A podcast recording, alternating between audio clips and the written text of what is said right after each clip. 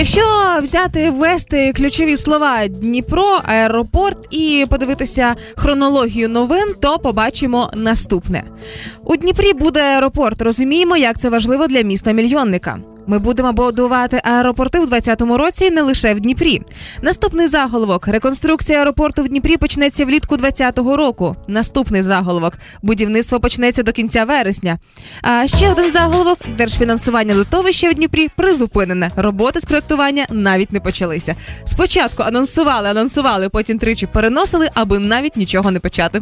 Прикол, во-первых, в том, что если заменить вот это вот слово аэропорт на слово метро, то это стабильная ситуация в Днепре. Ну, то есть у нас коммуникация, в принципе, вот такая традиция. Ну ти ж розумієш, що по суті Голівуд уже готує екранізацію трилера Аеропорт в Дніпрі.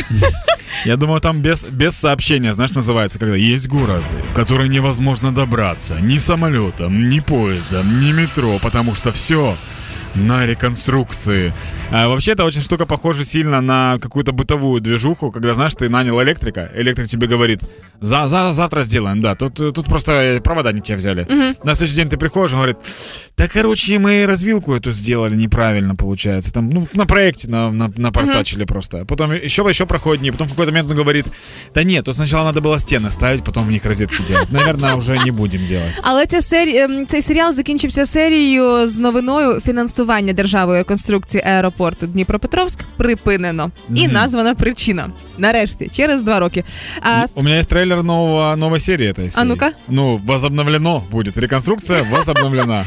Причиною стало те, що Міністерство інфраструктури а, не повідомило про намір виділити аеропорту ці гроші А, типа, деньги, деньги дали, но не предупредили. Про це писали газети, про це писали пишні заголовки. Да. Про це писали всі, кому не лінь навіть робив заяви президент Зеленський. Да. Але ніхто не сказав, що ці гроші дійсно будуть брати.